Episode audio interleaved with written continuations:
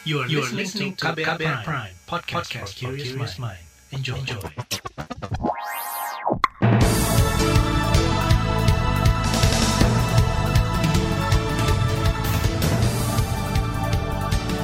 Selamat pagi saudara, senang sekali kami bisa menjumpai Anda kembali melalui program Buletin Pagi edisi Kamis 25 Maret 2021. Bersama saya Naomi Liandra. Sejumlah informasi pilihan telah kami siapkan, di antaranya jumlah vaksin terbatas pemerintah diminta atur ulang target vaksinasi. Dugaan mal administrasi Ombudsman minta pemerintah stop rencana impor beras. Dua bocah pemalang tenggelam di lubang bekas tambang. Dan inilah Buletin Pagi selengkapnya terbaru di Buletin Pagi. Pemerintah kembali didesak merevisi target vaksinasi yang semula direncanakan tuntas dalam 15 bulan.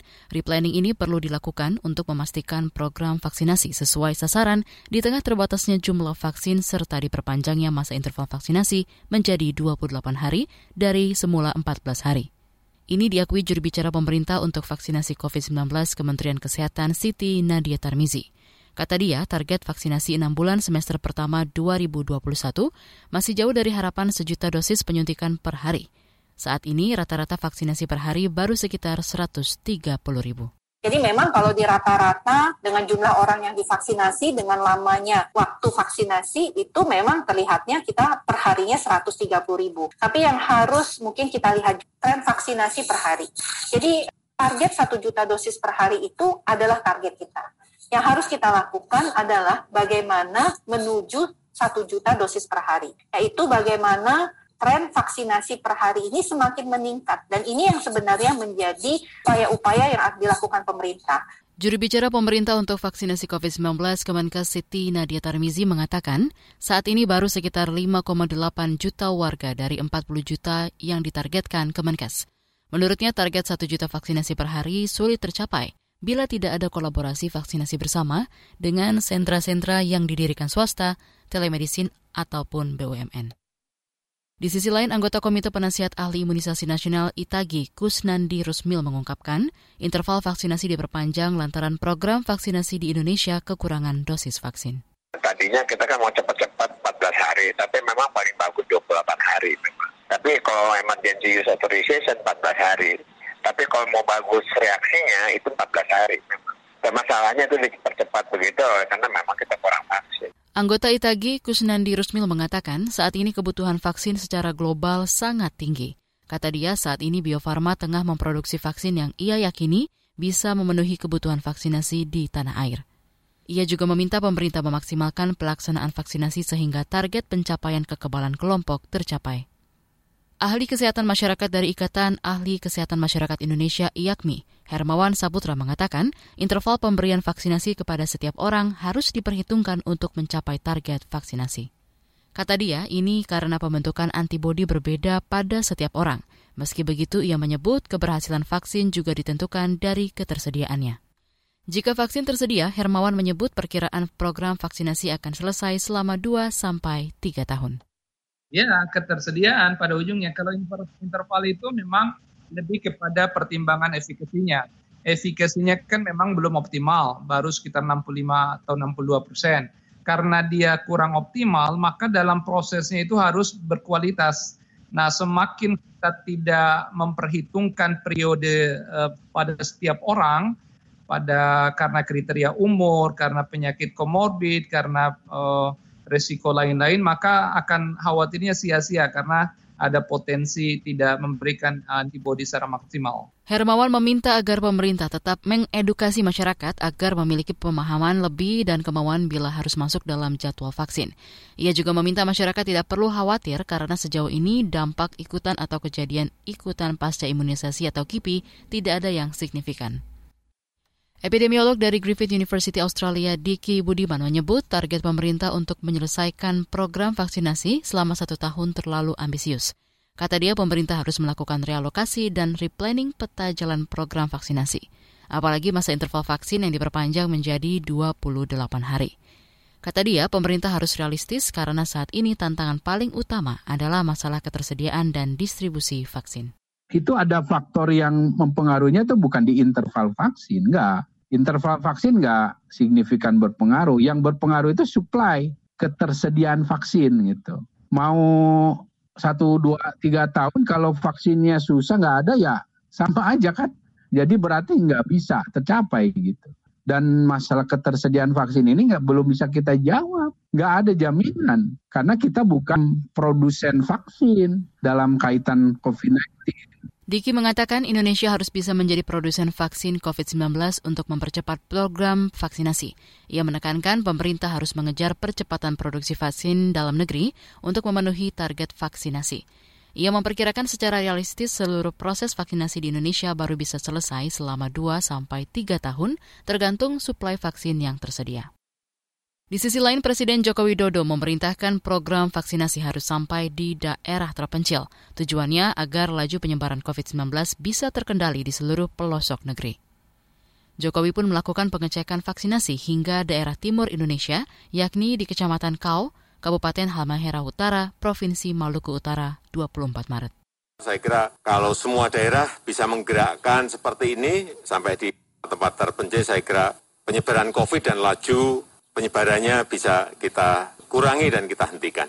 Saya rasa itu. Yang paling penting menurut saya, saya ingin mengecek bahwa pemerataan vaksin, distribusi vaksin itu sampai ke pelosok. Kehadiran Presiden Joko Widodo di Kecamatan Kau, Kabupaten Halmahera Utara untuk memastikan distribusi vaksin merata sampai ke pelosok daerah-daerah. Jokowi pun menginginkan agar vaksinasi di wilayah yang sulit jangkauannya bisa terus dilakukan oleh jajaran Kementerian Kesehatan dan dinas-dinas kesehatan di daerah. KPK catat 70 ribuan penyelenggara negara belum sampaikan LHKPN. Informasinya akan hadir usai jeda, tetaplah di Buletin Pagi KBR. You're listening to KBR Pride, podcast for curious mind. Enjoy!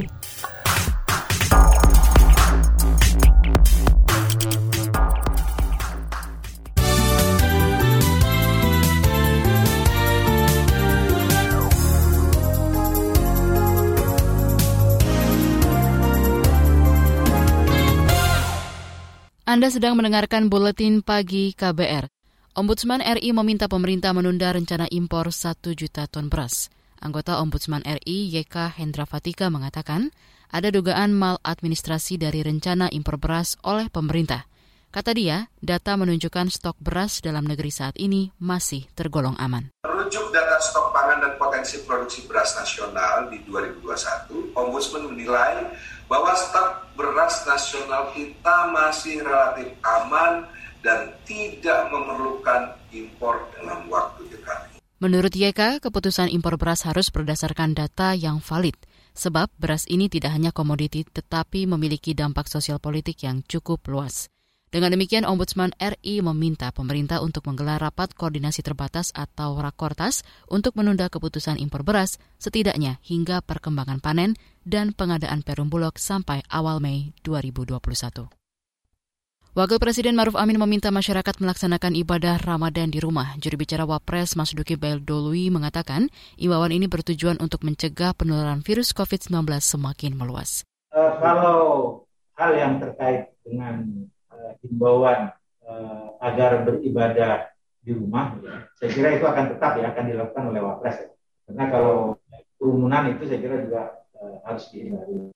Juru bicara Wapres Mas Duki Baidlowi menambahkan dalam waktu dekat akan ada pertemuan bersama Presiden dan kementerian terkait untuk memastikan mudik lebaran diperbolehkan atau tidak.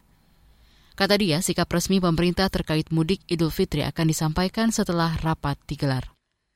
Komisi Pemberantasan Korupsi KPK menyebut ada 70 ribu pejabat yang belum menyampaikan laporan harta kekayaan penyelenggara negara atau LHKPN periode tahun lalu.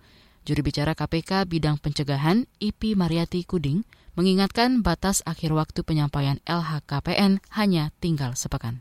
Rinciannya adalah pada bidang eksekutif tercatat 82,35 persen, kemudian bidang yudikatif tercatat 96,7 persen, bidang legislatif 55,69 persen, dan dari BUMN BUMD tercatat 81,45 persen. Sejak diluncurkan pada 2017, aplikasi ILHKPN memungkinkan bagi PN untuk melakukan pengisian dan penyampaian laporan kekayaannya secara elektronik kapan saja dan dari mana saja.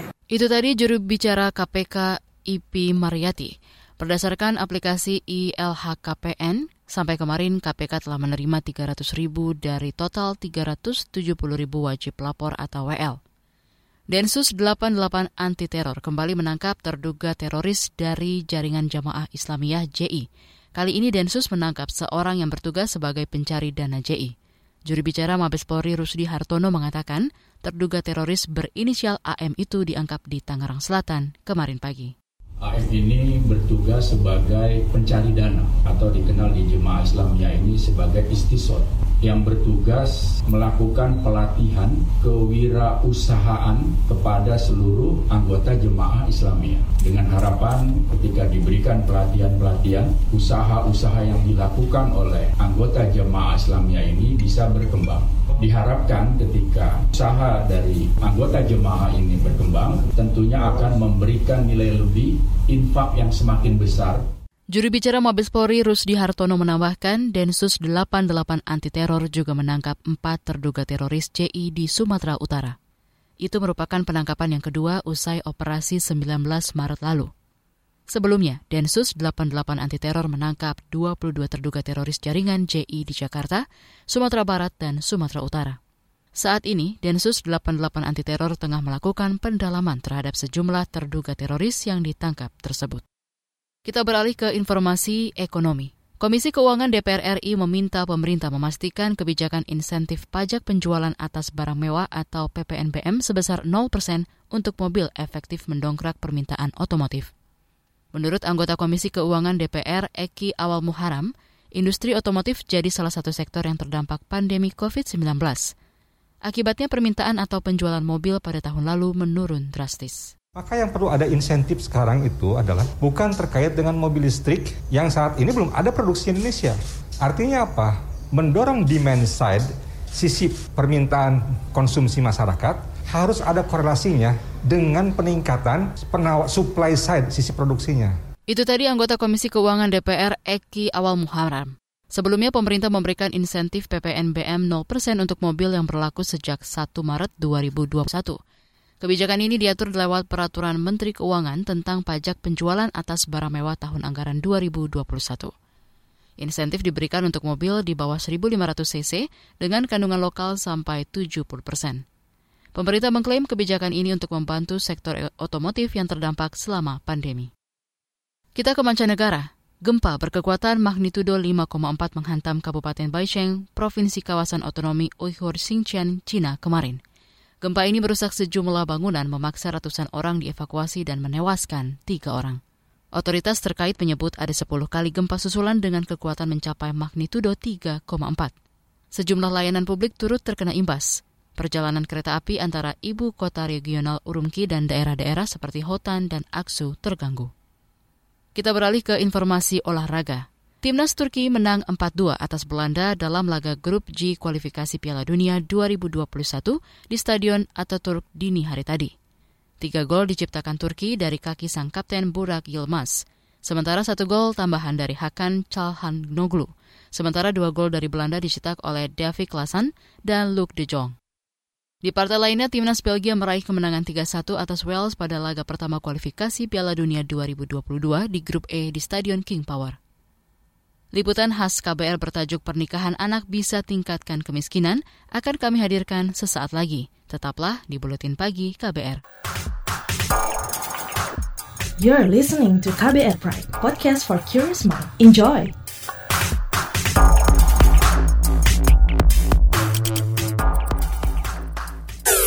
Commercial break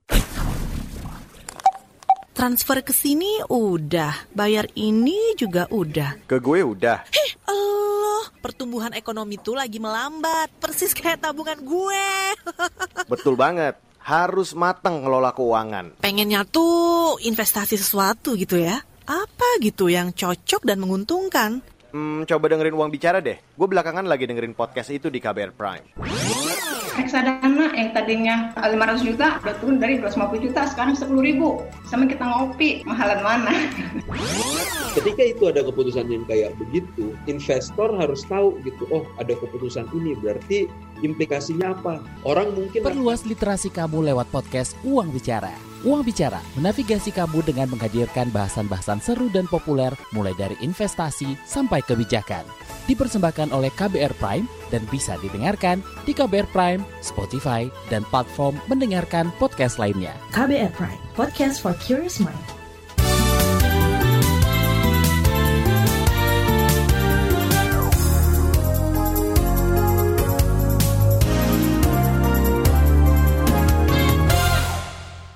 Anda masih bersama kami di Buletin Pagi KBR. Pernikahan anak meningkat 300 persen di tahun 2020 dibandingkan tahun sebelumnya. Padahal anak dapat mengalami dampak buruk dari pernikahan, seperti kemiskinan karena belum memiliki kesiapan yang cukup. Kampanye pencegahan pernikahan anak terus dibunyikan, salah satunya melalui pendewasaan persepsi perkawinan yang dipahami orang tua. Simak laporan KBR yang disusun jurnalis Siti Sadida Hafsyah. Selama pandemi COVID-19, angka pernikahan anak meningkat 300 persen. Jika pada 2019 lalu tercatat sebanyak 23 ribuan kasus angka perkawinan anak, di 2020 melonjak menjadi lebih dari 64 ribuan kasus. Menteri Koordinator Bidang Pembangunan Manusia, Muhajir Effendi menilai, pernikahan anak memiliki banyak dampak negatif bagi keberlangsungan hidup anak – Maraknya pernikahan anak saat ini, menurutnya, meningkatkan kemiskinan di Indonesia. Bagaimana kita ketahui bahwa perkawinan anak itu membawa berbagai dampak negatif seperti stunting atau tengkes, kekerasan di dalam rumah tangga, perceraian, dan juga munculnya keluarga miskin baru. Oleh sebab itu, saya mengajak semua pihak untuk bersama-sama sungguh-sungguh sekuat tenaga mencegah terjadinya praktek perkawinan anak ini. Dibanding menikahkan anak di usia dini, Muhajir meminta orang tua lebih fokus memenuhi hak anak-anak untuk tumbuh dan berkembang, khususnya dalam pendidikan. Sementara itu, Menteri Pemberdayaan Perempuan dan Perlindungan Anak P3A, Igusti Ayu Bintang Darmawati Puspayoga berpendapat perlu ada pendewasaan usia perkawinan. Pendewasaan usia perkawinan pada hakikatnya adalah menyadari tidak menikahkan anak pada usia anak dan perkawinan anak merupakan salah satu bentuk tindak kekerasan terhadap anak. Karena hak anak adalah bagian dari HAM, maka perkawinan anak juga bentuk pelanggaran HAM. Anak yang dipaksa menikah atau karena kondisi tertentu harus menikah di bawah usia 18 tahun akan memiliki kerentanan yang lebih besar, baik secara akses pendidikan, kualitas kesehatan, potensi mengalami tindak kekerasan, serta hidup dalam kemiskinan. Bintang sendiri menyebut pemerintah telah menargetkan penurunan angka perkawinan anak dari 11,21 persen tahun 2018 menjadi 8,7 persen pada akhir tahun 2024.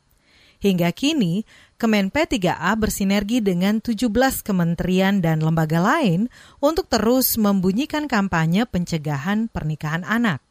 Ketua Majelis Ulama Indonesia MUI Bidang Perempuan, Remaja dan Keluarga PRK Amani Lubis menyebut pemerintah dan berbagai pihak termasuk orang tua harus memperbaiki paradigma di kalangan masyarakat, yaitu bahwa anak sudah boleh menikah jika sudah akil balik, seperti perempuan misalnya sudah mengalami haid. Sejak Ijtima Ulama di Padang Panjang tahun 2009 sudah dirumuskan bahwa perkawinan itu harus dilakukan setelah sinur rushd. Sinur adalah ketika usia sang pemuda dan pemudi mencapai kecakapan untuk menerima hak dan ketentuan ahliyatul ada wal wujub jadi dia sudah tahu hak dan kewajibannya, maka dia dinyatakan dewasa. Ketua Lentera Anak, Lisda Sundari berpendapat, orang berusia lebih dari 20 tahun biasanya lebih siap membina rumah tangga dibandingkan usia sebelum itu. Usia minimal saya setuju gitu kan, usia minimal dia bukan lagi anak-anak minimal 19 tahun, tapi akan lebih baik lagi kalau dia katakanlah dia harus kuliah, dia harus sekolah, atau dia harus kursus dan lain sebagainya. Setelah lulus SMA, dia perlu waktu 2-3 tahun. Nah, setelah itu untuk pengembangan dirinya, untuk pendidikannya, untuk pengembangan wawasannya. Jadi ideal itu menurut siapa gitu kan, tapi kalau kita merujuk dari uh, empiris ya dari pengalaman ya di atas 20, 21, 22, 23. Lisda menekankan pernikahan anak cenderung menghambat kesempatan anak untuk mengembangkan diri, terutama di bidang pendidikan. Orang tua harus memahami, selain berpengaruh pada karir dan pendapatan, pendidikan juga penting untuk membangun pola asuh lebih baik terhadap keturunan selanjutnya berilah seluas-luasnya kesempatan kepada anak-anak kita untuk sekolah, untuk belajar. Anak-anak perempuan apalagi gitu kan. Karena ketika mereka mendapat kesempatan seluas-luasnya untuk belajar, baik di sekolah formal maupun belajar di tempat-tempat yang lain, itu akan membuka wawasannya, akan membuka cakrawalanya, membuka dunianya sehingga dia tahu banyak pilihan untuk anak-anak kalau dia belajar atau dia sekolah. Laporan ini disusun Siti Sadida. Saya Aika Renata. Informasi dari daerah akan kami sajikan usai jeda. Tetaplah di Buletin Pagi KBR. You're listening to KBR Pride, podcast for curious mind. Enjoy!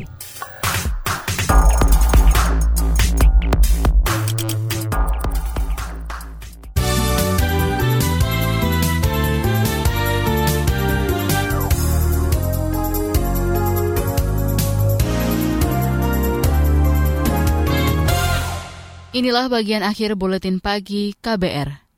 Presiden Joko Widodo meresmikan gedung Terminal Penumpang Bandara Kuabang di Kabupaten Halmahera Utara, Provinsi Maluku kemarin.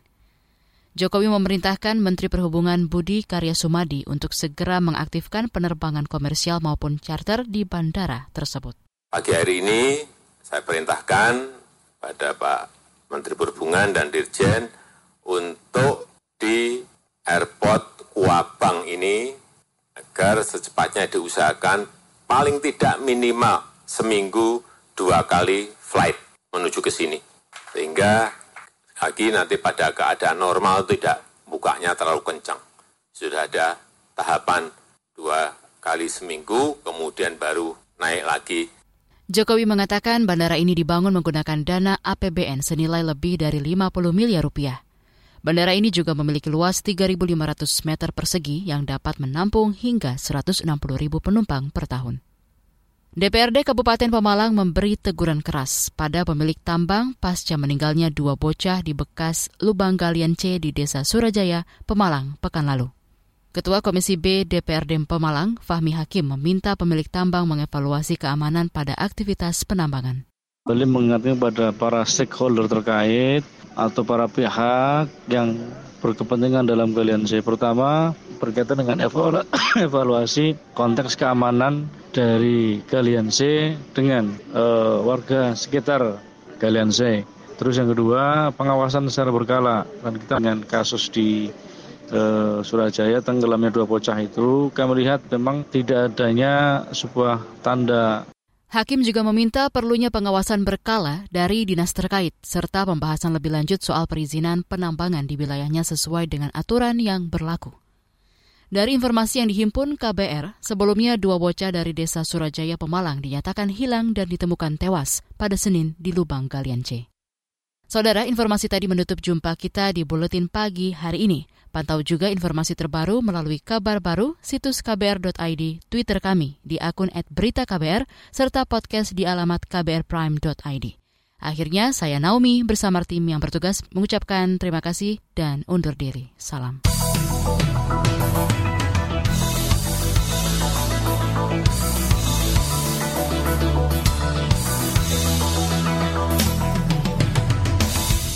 KBR Prime, cara asik mendengar berita. KBR Prime, podcast for curious mind.